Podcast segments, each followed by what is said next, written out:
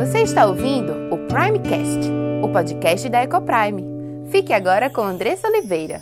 Seja bem-vindo!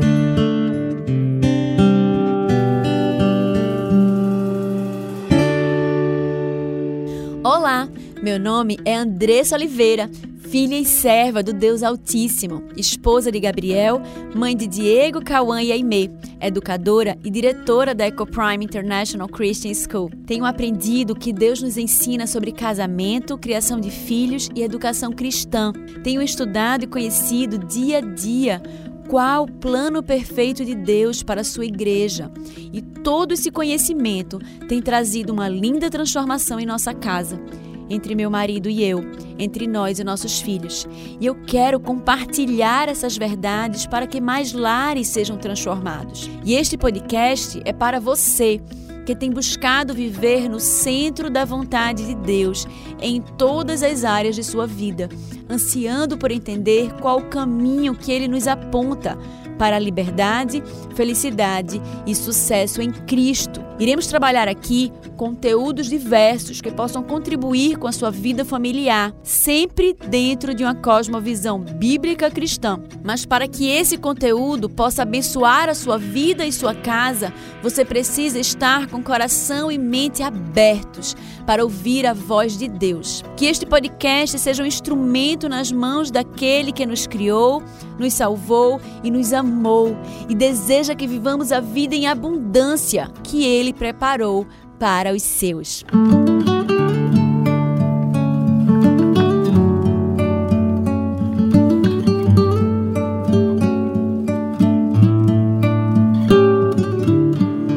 Vamos falar hoje sobre o que é que a gente tem errado nesse processo de disciplina bíblica. Algumas pessoas acham que estão fazendo tudo certinho, mas não conseguem enxergar os resultados.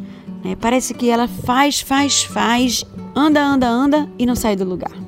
Né? Mas o que será que tem acontecido? O que será que nós temos feito que tem dado errado e que tem impedido que nós avancemos rumo a, a filhos disciplinados, a filhos obedientes? E a gente vai estar tá lendo um pouquinho, vendo um pouquinho sobre isso hoje.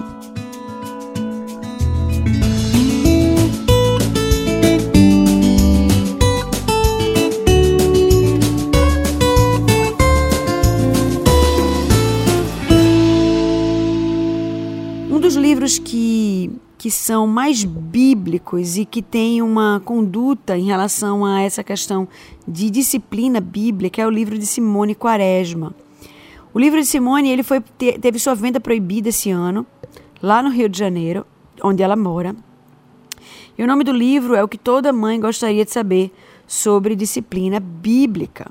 Né? Faz parte, acho que essa ação é, faz parte de um movimento em que temos vivido nesses dias, né? Onde nós pisamos em ovos, onde nós nós precisamos nos acautelar em relação aos nossos posicionamentos, porque muitas vezes a sociedade tem se colocado ferrenhamente contra o, os princípios cristãos, alguns princípios cristãos, né? E temos tido muitas vezes dificuldade de nos posicionarmos apesar dos, dos discursos de apesar dos discursos de respeito à diversidade, né, tem sido cada vez mais difícil termos posicionamento, posicionamentos verdadeiramente cristãos nesses dias. Mas não existe nenhum livro mais cristão que traga princípios bíblicos mais contundentes e verdadeiros sobre disciplina bíblica que esse livro de Simone, que é o que toda mãe gostaria de saber sobre disciplina bíblica. Um livro que eu fortemente recomendo. Ele não está à venda nas livrarias, você não vai encontrá-lo à venda porque ele foi tirado de circulação, mas você pode de repente pedir a algum amigo, ver alguém que tem e pedir emprestado para que você possa ser abençoado e é uma leitura que todos os pais deveriam fazer. E nesses últimos estudos, além de outros livros, eu tenho usado muito o livro dela também para trazer as, as, as aplicações e para trazer os estudos aqui na rádio. Mas hoje eu queria pedir a vocês para ler uma boa parte do trecho de um capítulo que fala sobre um dos pontos é, pelos quais muitas vezes a disciplina bíblica não acontece de forma correta. Quando os pais não são exemplo. E é sobre isso que eu queria conversar com vocês hoje. E quando eu li esse trecho do livro, eu fiquei assim: meu Deus, o que, é que eu vou tirar? O que, é que eu vou colocar? E eu, na verdade, não gostaria nem de tirar, nem de colocar nada, porque esse trecho, para mim, está simplesmente perfeito e eu gostaria de trazer para vocês todo ele. Então eu vou ler algumas partes, vou fazer algumas inferências minhas em outras, mas vou pedir a vocês essa licença e a Simone também, né, para poder estar tá trazendo esse esse conteúdo para você. E essa história e esse assunto, ele começa como história. E eu queria contá-la para você, compartilhá-la com você. Então preste bem atenção naquilo que a gente vai conversar hoje, que é extremamente importante. Eu espero que traga frutos de arrependimento para sua vida, frutos de mudança para sua vida hoje. Minha amiga trabalhava muito. Ela era, ela era professora em duas grandes escolas diferentes. Saía de casa bem cedo e só chegava no fim da tarde. A criação de seus três filhos estava nas mãos da empregada doméstica, que mal dava conta dos serviços da casa. Sempre conversávamos sobre a necessidade preeminente de se dedicar ao lar, e se adaptar a uma vida mais simples, em troca de tempo para ensinar os caminhos que os filhos deveriam trilhar.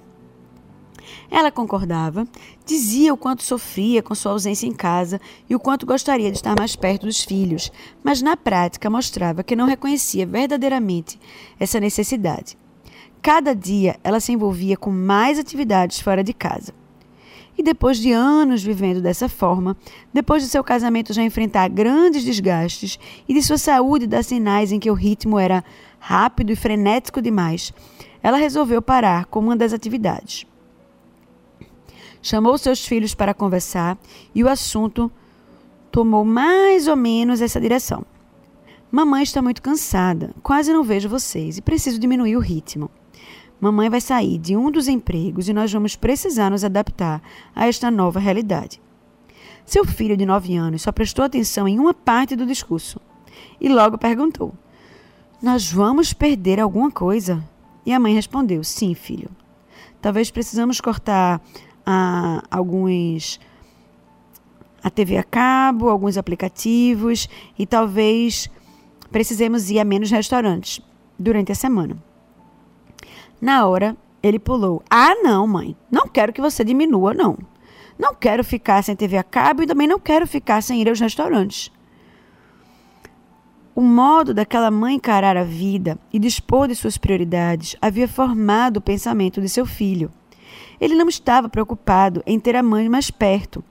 Afinal, ele nunca a tinha tido. E ele nem tampouco estava preocupado com o cansaço dela. Essa mãe ensinou sem palavras, por seu modo de vida, que a coisa mais importante deste mundo era o conforto e o dinheiro. Ela faria qualquer coisa para ter mais dinheiro no final do mês, e seus filhos, sem terem sido ensinados formalmente ou por palavras, incorporaram essas verdades de forma profunda. Isso não quer dizer que as mulheres não possam trabalhar. Mas nós precisamos encontrar o equilíbrio entre o trabalho fora de casa e a nossa dedicação ao lar, a nossa dedicação aos nossos filhos. É, não vale termos apenas tempo de qualidade, como as pessoas tentam é, advogar a favor, para encontrarem uma desculpa para estarem tanto tempo fora de casa. Nós precisamos ter um certo tempo com os nossos filhos tempo de ouvi-los falar, tempo de conversar olhando no olho, tempo de ensinar a palavra de Deus para eles. E quando não estamos em casa, entregamos a outra pessoa a responsabilidade de ensiná-los. E ensinamos a eles com as nossas decisões de ficarmos, por exemplo, fora de casa. Aqueles filhos aprenderam a lição. Para eles, as coisas eram mais importantes do que as pessoas, porque para a mamãe as coisas vinham muito antes das pessoas. E algumas lições não precisam ser ditas, elas são poderosamente gravadas em nós, pelo exemplo, seja ele positivo ou negativo. E a gente precisa pensar em algumas atitudes que a gente tem. Por exemplo, como você pretende ensinar a seus filhos a tratar os irmãos com gentileza, a ceder a vez e a serem dóceis, dóceis. Se você, quando pega no volante, se transforma em uma fera que não dá passagem, discute com o carro do lado, amaldiçoa uma motorista que te cortou ou que fez alguma barbeiragem, como essa criança traduzirá a ideia de que você deseja que ele seja condescendente com os outros, mas quer sempre ganhar as pequenas, grandes disputas para ver quem é o fera do volante, agindo sempre de forma grosseira e egoísta? Que lição você acha que ele aprenderá? A que ele ouve da sua boca em momento em que você está calma, ou a que ele vê diante dos seus olhos num dia de trânsito caótico? A falta de exemplo dos pais é um dos principais motivos pelos quais a disciplina aplicada não surte efeito. Faça o que eu diga, mas não faça o que eu faço, não é algo que dá para fazer na criação de filhos. Eles são extremamente observadores e percebem muito mais do que você poderia imaginar.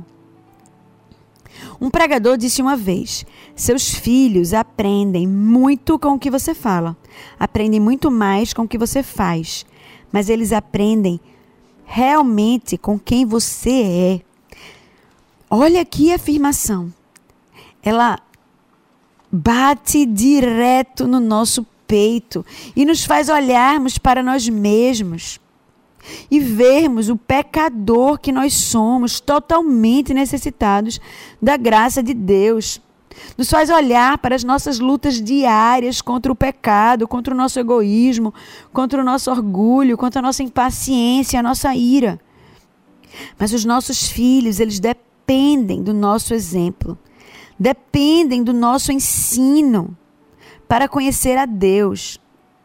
E precisamos, por isso, refletir sobre quem nós somos, sobre o que, quem temos, temos sido e sobre como temos agido. Se queremos que os nossos filhos sejam conformados à imagem de Cristo, nós precisamos nós mesmos sermos conformados à imagem de Cristo. Se queremos ter filhos crentes, verdadeiramente cristãos, precisamos também ser cristãos. Precisamos dar um basta nesta vida medíocre cristã que nós temos, de irmos à igreja apenas aos domingos, mas de vivermos em completa hipocrisia durante a semana inteira. De não prestarmos atenção à nossa língua, à maledicência da nossa língua. De não prestarmos atenção nos posts que fazemos no Facebook, no Instagram, em outras mídias sociais? Que tipo de movimento temos nos envolvido? Que tipo de coisa temos pensado? Como temos agido em nosso trabalho? Os nossos filhos não serão aquele crente que nós parecemos ser na frente dos outros, mas aquele tipo de crente que somos na escuridão e solidão do nosso quarto, nas profundezas mais insondáveis dos nossos pensamentos secretos. É esse o crente que será imitado por nossos filhos.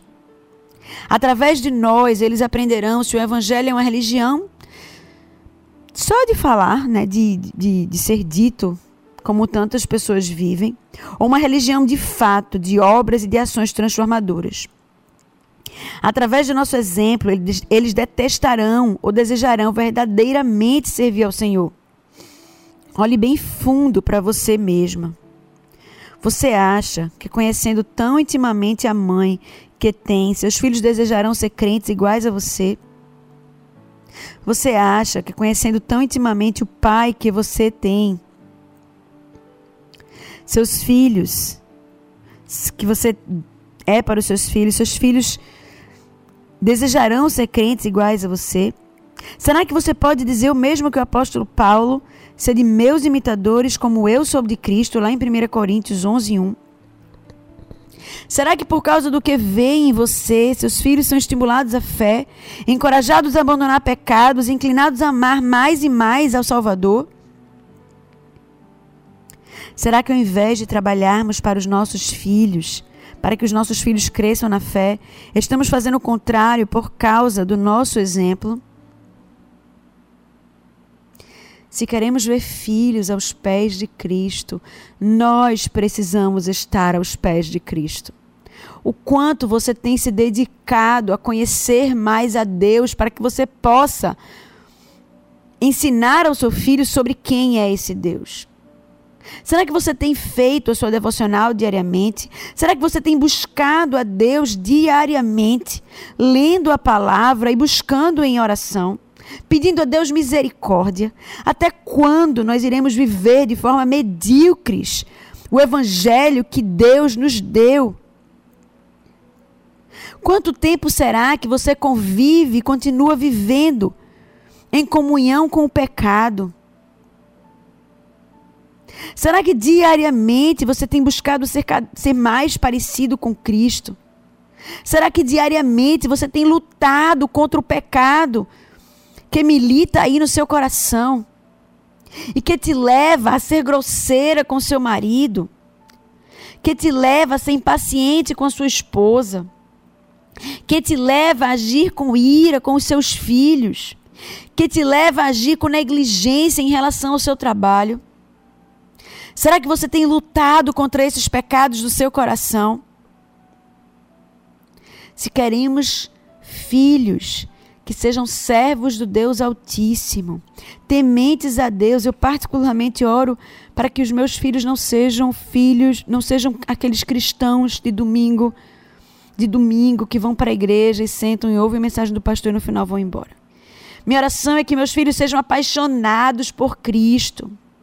Que eles amem a Deus acima de todas as coisas, que eles tenham prazer na sua lei, que eles vivam a vida abundante que Deus nos chama em obediência a Ele.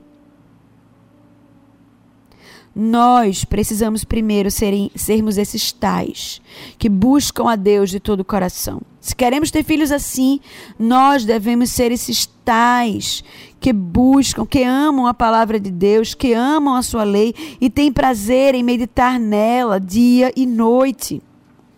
Se você não tem vivido assim, mas se você tem vivido uma vida de descaso, se você tem vivido aqueles mesmos dias, na mediocridade da sua vida cristã, indo para a igreja nos domingos, talvez até participando de alguns ministérios, mas sem buscar mudar a cada dia, sem buscar melhorar a cada dia, sem buscar a Deus a cada dia.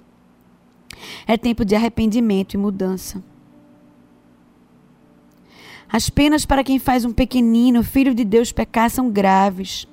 Qualquer, porém, que fizer tropeçar a um desses pequeninos que crê em mim, melhor lhe fora que se lhe fosse pendurado ao pescoço uma grande pedra de moinho e fosse afogado na profundeza do mar. Jesus diz isso em Mateus 18,6. Embora o texto aqui não esteja falando necessariamente de crianças, ele está falando em novos cristãos, e os nossos filhos são novos cristãos em formação pode facilmente ser aplicado a eles. Muitas vezes estamos tentando fazer nossos filhos deixar a mentira, por exemplo. Mas dizemos ao telefone que papai está dormindo quando ele não quer atender aquele vendedor chato. Por vezes insistimos para que as crianças parem de brigar entre si. Mas o nosso próprio casamento parece um ringue onde se travam lutas desrespeitosas na frente de quem quer que seja. Queremos que eles nos respeitem, mas desrespeitamos frontalmente o pai deles. O tratamos com desdém, não damos ouvidos às suas palavras, debochamos deles, rimos pelas costas, até viramos os olhos quando ele fala. Queremos que nossas crianças sejam gentis, mas eles assistem todos os dias o meu falar grosseiro com meu marido e minha impaciência e meu jeito ríspido de falar com outras pessoas. Agindo dessa forma, nós não correremos o menor risco de nossos filhos fazerem coisas diferentes de nós. Eles serão imitadores nossos. Se não estiverem imitando a Cristo visto em nós, estarão imitando os ídolos perante os quais demonstramos nos prostrar nos nossos corações. Eles serão em público o que você será, o que você é, todos os dias em oculto. Ele mostrará ao mundo toda a piedade ou a impiedade que vir que entender, que olhar e que aprender dentro de casa. Outra coisa que acontece de forma muito corriqueira nas vidas, nas famílias cristãs, é que muitas vezes nós vamos para a igreja ao domingo, Nós cumprimentamos com alegria o pastor na porta da igreja, mas quando chegamos em casa, falamos mal do pastor, falamos mal da autoridade que nos rege, instituída por Deus. Quantas vezes nossos filhos participaram de jantar, jantares regado à maldade das nossas línguas, comentando e criticando a vida de algum irmão ou de alguma irmã. Quantas vezes nós somos duros e inflexíveis ao comentar publicamente o pecado dos outros, mas somos tão tolerantes com o nosso próprio pecado. Quando conseguimos vê-lo?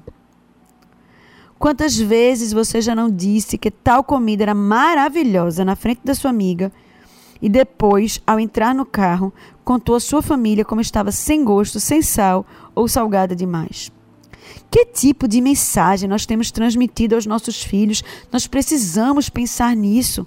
Que tipo de vida dupla temos vivido? Será que temos agido como hipócritas, demonstrando algo que realmente não somos nem pensamos? Não se surpreenda então com o dia em que seus filhos virarem as costas para esse evangelho falso e mentiroso que eles veem os pais dele vivendo todos os dias.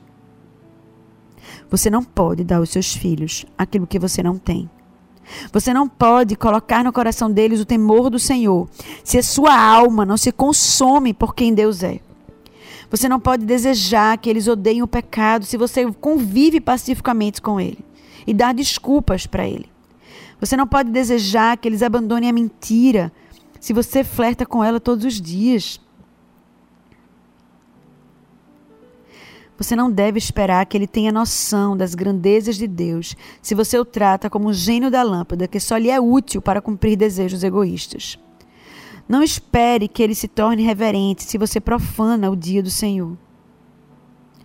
Não espere que ele respeite e honre os mais velhos se você fala mal da sua sogra. Não queira que ele seja trabalhador e busque a glória de Deus se esmerando e buscando ser excelente na sua profissão. Se você só sabe reclamar dos serviços domésticos, ou se você só sabe reclamar do seu trabalho, do seu chefe e faz o que lhe pedem da forma mais simplista possível. O seu Deus será o Deus de seus filhos. Se o seu tiver letras minúsculas, o dele também terá. Não pretenda que ele seja um crente diferente do crente que ele observa em casa. E esse conceito a gente consegue ver muito claramente em Deuteronômio 6, 1 e 2. Nós temos lido esse, esse trecho, né? Na verdade, a gente tem lido muito Deuteronômio 6, de 5 a 9. Mas a gente vai ter a oportunidade de ler agora de 6, de 1 a 2. Se você tiver com sua Bíblia aí, puder abrir e ler junto comigo, acompanhe-me na leitura. Estes, porém, são os mandamentos, os estatutos e os juízos que mandou o Senhor teu Deus, se te ensinassem, para que os cumprisses na terra a que passas para possuir. Para que temas ao Senhor teu Deus e guardes todos os seus estatutos e mandamentos que eu te ordeno, tu, teu filho e o filho de teu filho, todos os dias da tua vida, e que teus dias sejam prolongados Deus aqui, antes de dar ordem para que as palavras do Senhor fossem inculcadas na cabeça dos seus filhos, ele fala aos pais e diz aos pais que esses estatutos e mandamentos, eles devem ser guardados no coração dos filhos, para que temas ao Senhor teu Deus. E ele segue a, o capítulo dizendo assim: Amarás o Senhor teu Deus de todo o coração, de toda a tua alma e de toda a tua força. E essas palavras que hoje te ordeno estarão em teu coração, e a partir daí tu as ensinarás a teus filhos. As palavras do Senhor precisam fazer precisam trazer mudança e fazer diferença primeiro na minha vida. O amor a Deus em primeiro lugar precisa ser precisa acontecer primeiro na minha vida. E a partir do momento que eu compreender quem é o Senhor, a partir do momento que eu amar o Senhor, a partir do momento que eu entender e amar a lei do Senhor, eu poderei sim inculcar os meus filhos e aproveitar todas as oportunidades, como a gente vê no restante do texto, para ensinar-lhes sobre isso. Mas se não amarmos ardentemente a lei de Deus, se ela não estiver cravada em nosso íntimo, se não estiver nas nossas mentes, corações e atitudes, jamais a transmitiremos aos nossos filhos. A lei de Deus é para ser admirada, amada, vivida e exaltada em nosso dia a dia. No Salmo 119, Davi se referia à lei de Deus, o quanto ele admirava e amava. A lei do Senhor é perfeita e restaura a alma. O testemunho do Senhor é fiel e dá sabedoria aos simples. Os preceitos do Senhor são retos e alegram o coração. O mandamento do Senhor é puro, ilumina os olhos. O temor do Senhor é límpido e permanece para sempre. Os juízos do Senhor são verdadeiros e todos igualmente justos. Devemos devotar esse amor à lei de Deus em nossas vidas, se é que desejamos que os nossos filhos aprendam a amá-lo e a servi-lo.